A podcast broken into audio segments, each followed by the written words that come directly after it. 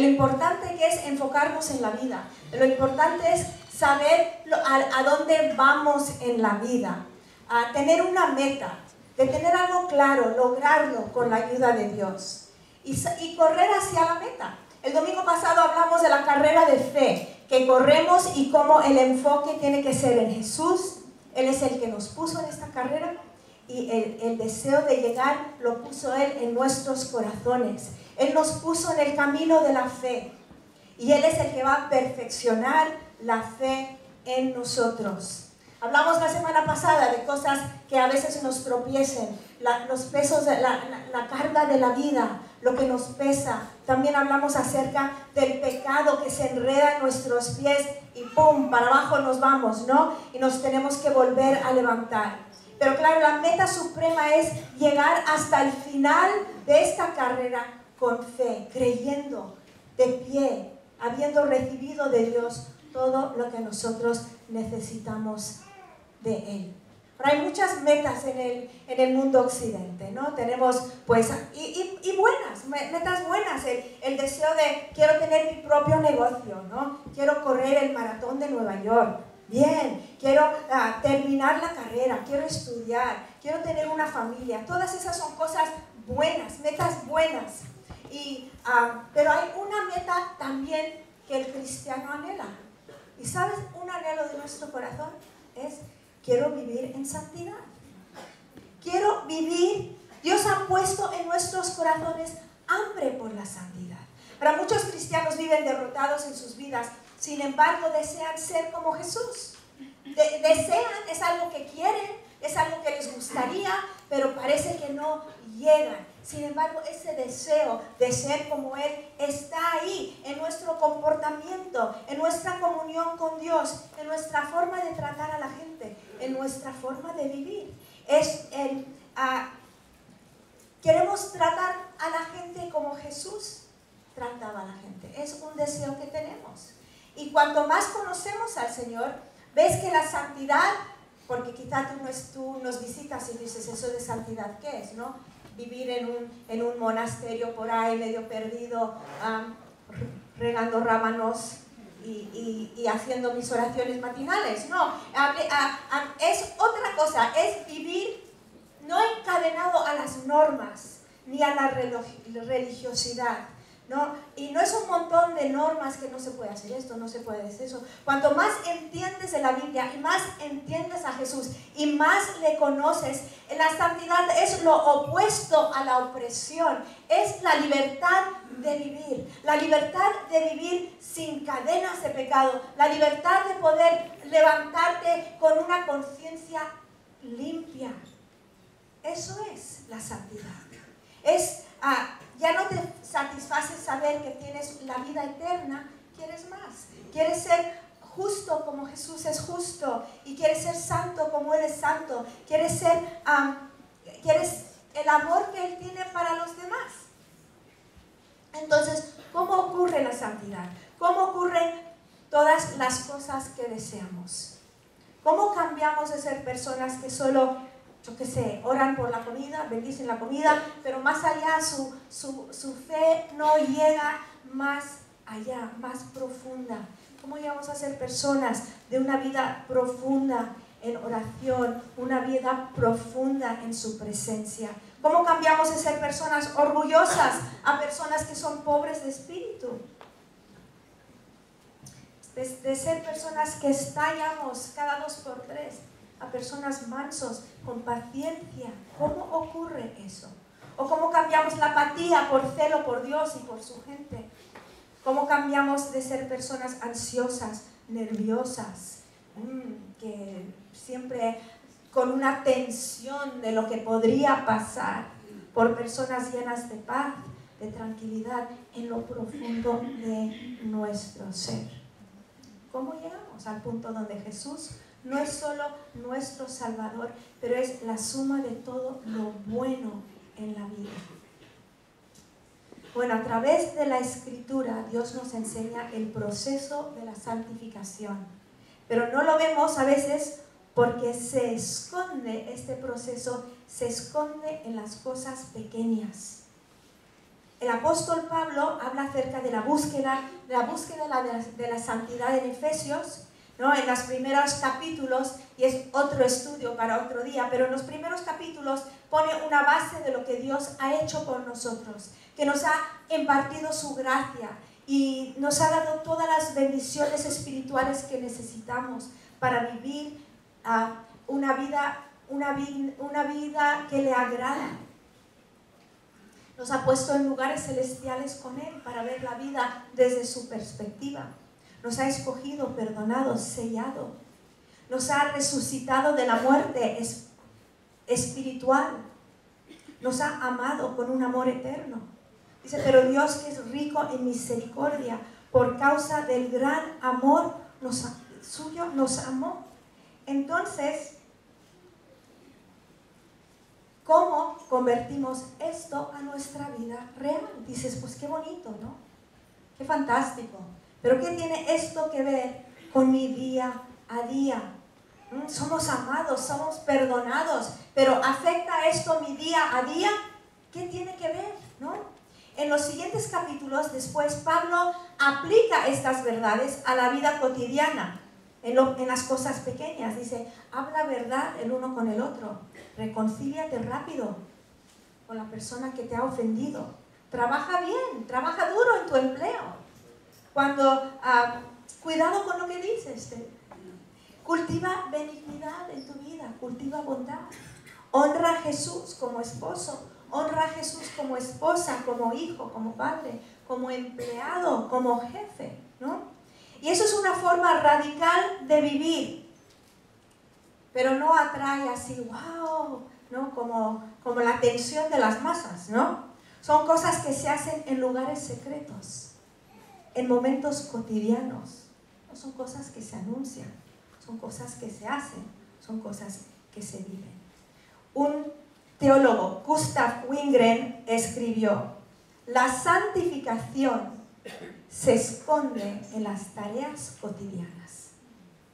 Son tareas tan corrientes que si nos despistamos no nos damos cuenta de la importancia que tienen. Porque la vida cristiana se vive en los detalles. ¿Tú quieres ir de misiones a no sé dónde? Vale. Pero eres cristiano aquí, en Madrid. Eres cristiano en tu trabajo. Eres cristiano en tu escuela. Eres cristiano en tu familia. Ahí es donde se vive la vida cristiana. En el secreto, la vida cristiana se vive en los detalles. Muchos cristianos al buscar la santidad caen en el, error, de pensar en la meta sin pensar en los pasos que te llevan ahí. Proverbios 17:24, en la nueva versión internacional, dice, la meta del prudente es la sabiduría. El necio divaga contemplando vanos horizontes. ¿Qué significa esto? Que el necio puede estar mirando el horizonte y se tropieza con la piedra que tiene así en sus, a sus pies, ¿no?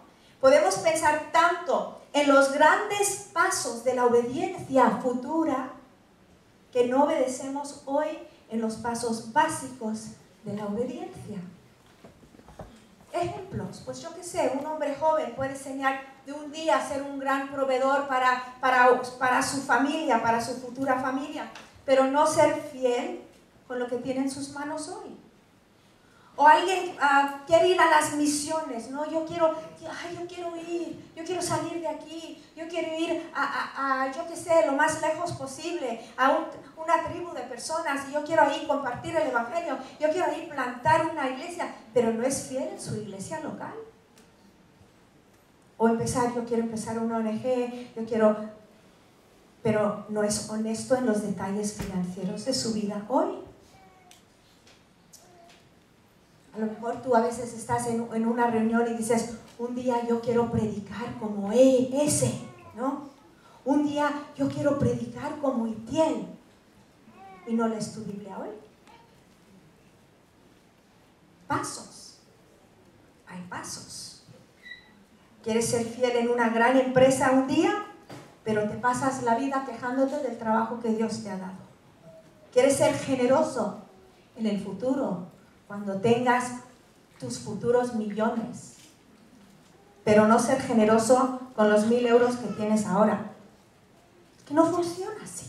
Tenemos que empezar hoy si queremos las metas de mañana. Antes del maratón de Nueva York está San Silvestre en Madrid. Vamos a empezar donde estamos si queremos ver las cosas grandes que anhelamos. El presente, la obediencia de mañana puede ser el enemigo de la obediencia de hoy. Lo opuesto de ser el necio que divaga contemplando vanos horizontes es tener por meta la sabiduría para vivir el presente. En vez de contemplar el horizonte, ah, contempla tu hoy, las responsabilidades de hoy, las oportunidades de hoy, los amigos de hoy, las conversaciones de hoy, la gracia que Dios te da hoy para vivir esta vida, aunque te parezca la cosa más insignificante y te parezca que tú vives una vida sin importancia. no es verdad. No es verdad. Los detalles son importantes porque construyen tu vida. Leí que los sabios saben que un cristiano edifica la santidad igual que se edifica una catedral. Piedra por piedra. Piedra por piedra. Piedra por piedra. Las, piedras que, que solas no son importantes. Una piedra es una piedra. Pero una piedra colocada sobre otra construye una gran catedral. Una piedra que vale nada. Un ladrillo que vale nada. Una obra pequeña de caridad no parece mucho. Es una piedra sobre piedra. ¿Cuántas cosas pequeñas parecen tener poca importancia? Una palabra de ánimo, un sacrificio de tu tiempo, una oración, una llamada, una visita, una ofrenda de sacrificio, un momento de morderte la lengua, una factura pagada con esfuerzo, una deuda a un amigo.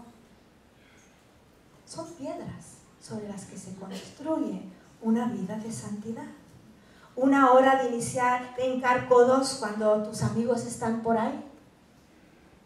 Volver a casa cuando te gustaría tomar el aperitivo con los del trabajo un par de horas.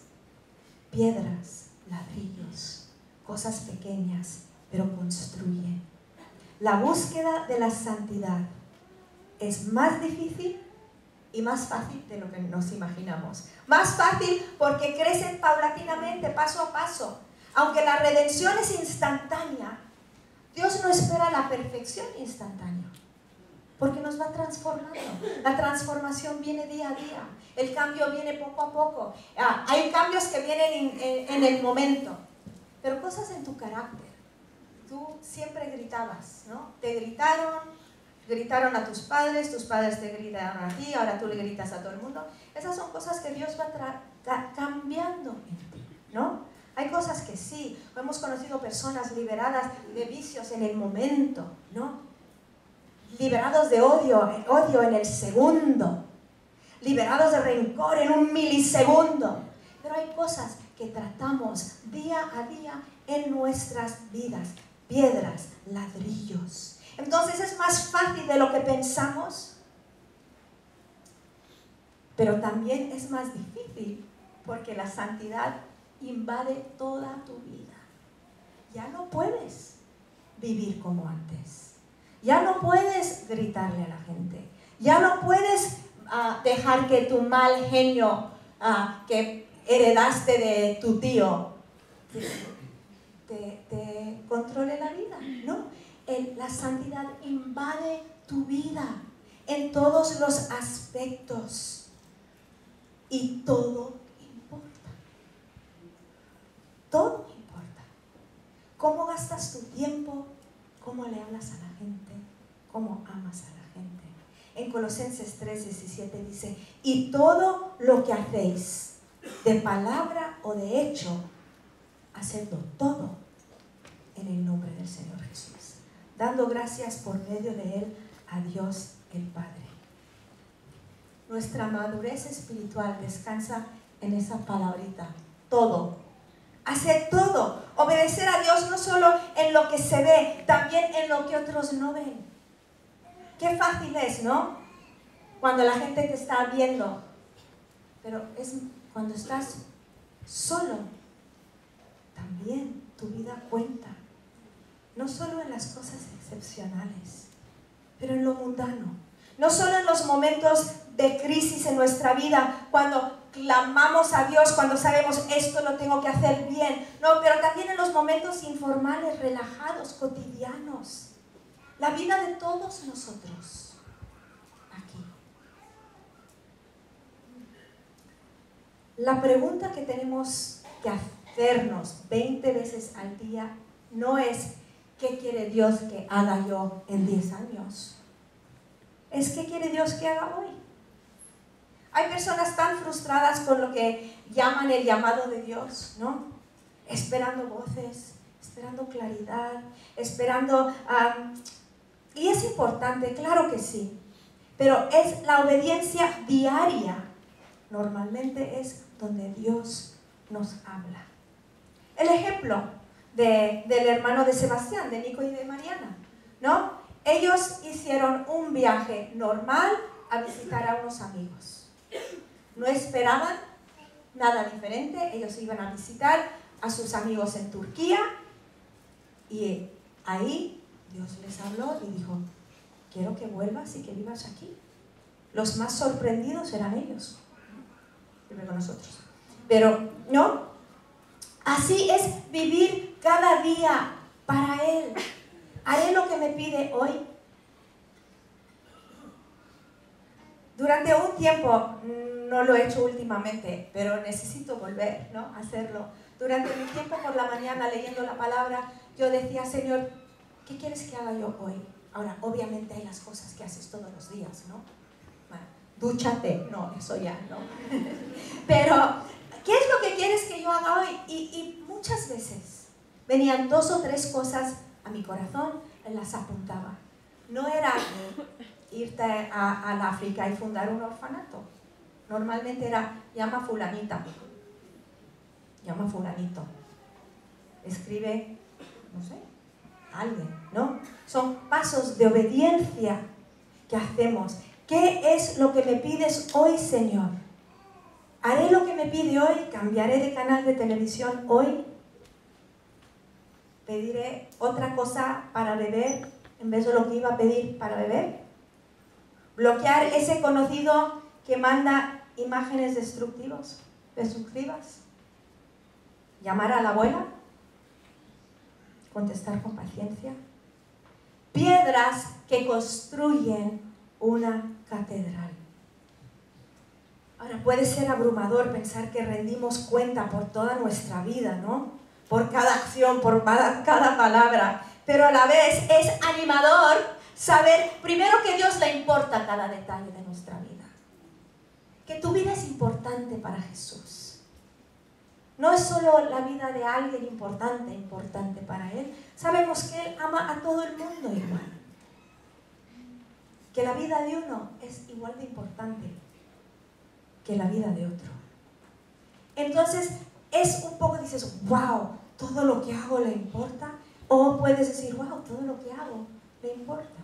Y Él está conmigo. Y no solo eso, Jesús está a nuestro lado para ayudarnos cada vez que tambaleamos en, el intento o cada vez que, que, que flaquea nuestra voluntad.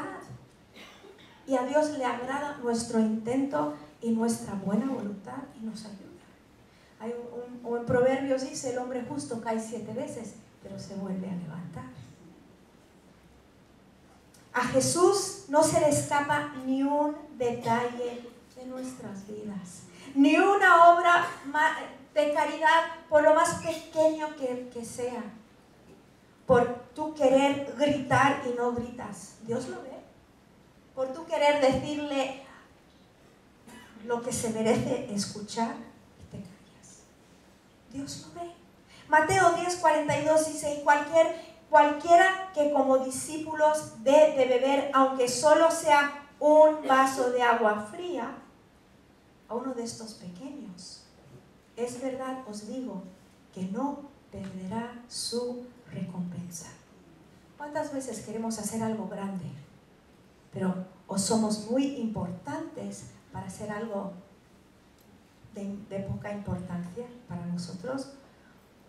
O lo vemos como, yo qué sé, y no, no nos damos cuenta lo importante que es.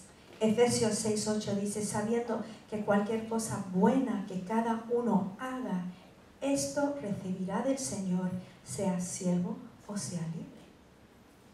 Está diciendo, da igual tu, tu, tu condición, da igual donde trabajas, puedes ser un esclavo y si haces algo para Dios vas a recibir tu recompensa, o puedes ser el jefazo y si haces algo para Dios vas a recibir tu recompensa. Nuestra obediencia está lleno de defectos. Claro que está. Pero Dios tiene suficiente gracia para cubrirlos. Y Jesús mismo dijo, el que es fiel en lo poco, también lo será en lo mucho. Nos queremos a veces saltar las cosas pequeñas de la vida, los pasos de la vida. Pero si las saltamos puede que nos cobren factura después con muy pocas excepciones. Solo los que han podido ser fieles en lo poco, paso a paso, paso a paso, Dios les da más, son fieles, solo esos pueden aguantar cuando les viene mucha responsabilidad y mucha presión. Lo poco te entrena para lo mucho.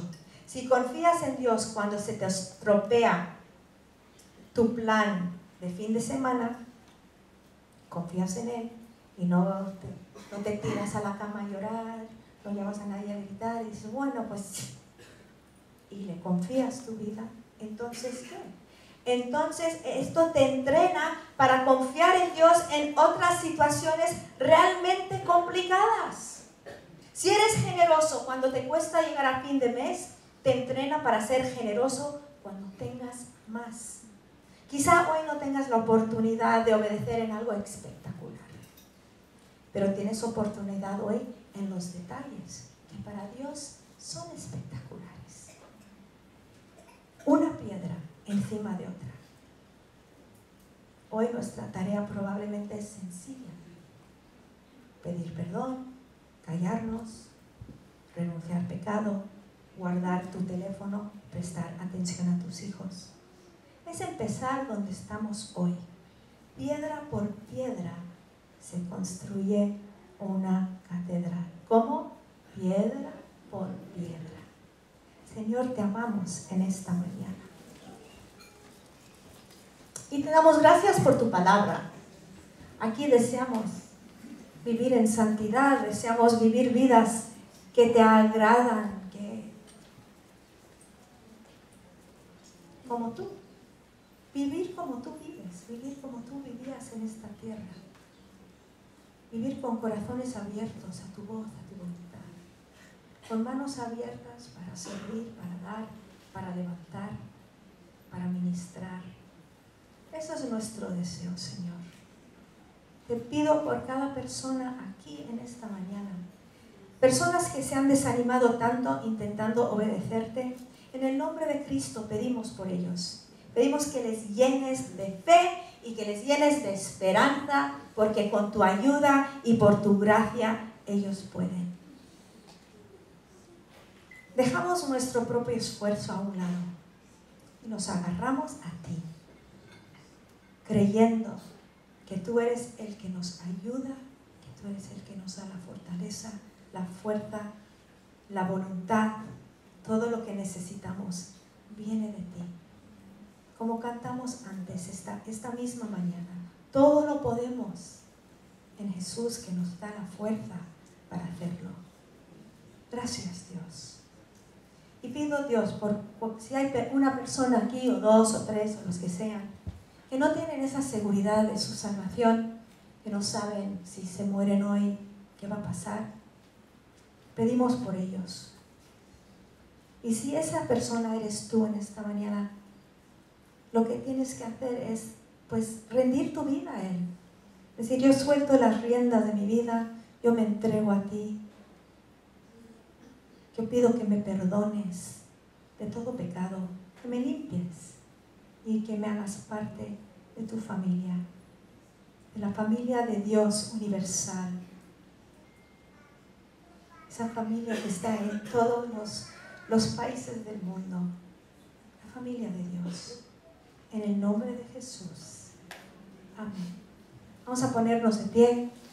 Tenemos tiempo en esta mañana para orar por los que necesitan oración. Así que si necesitas recibir oración en esta mañana, pasa.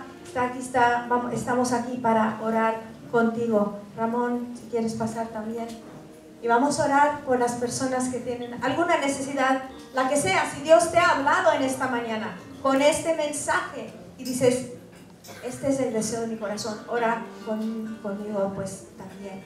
La palabra dice que si dos se ponen de acuerdo para tocar cualquier cosa en su nombre, Él lo hará.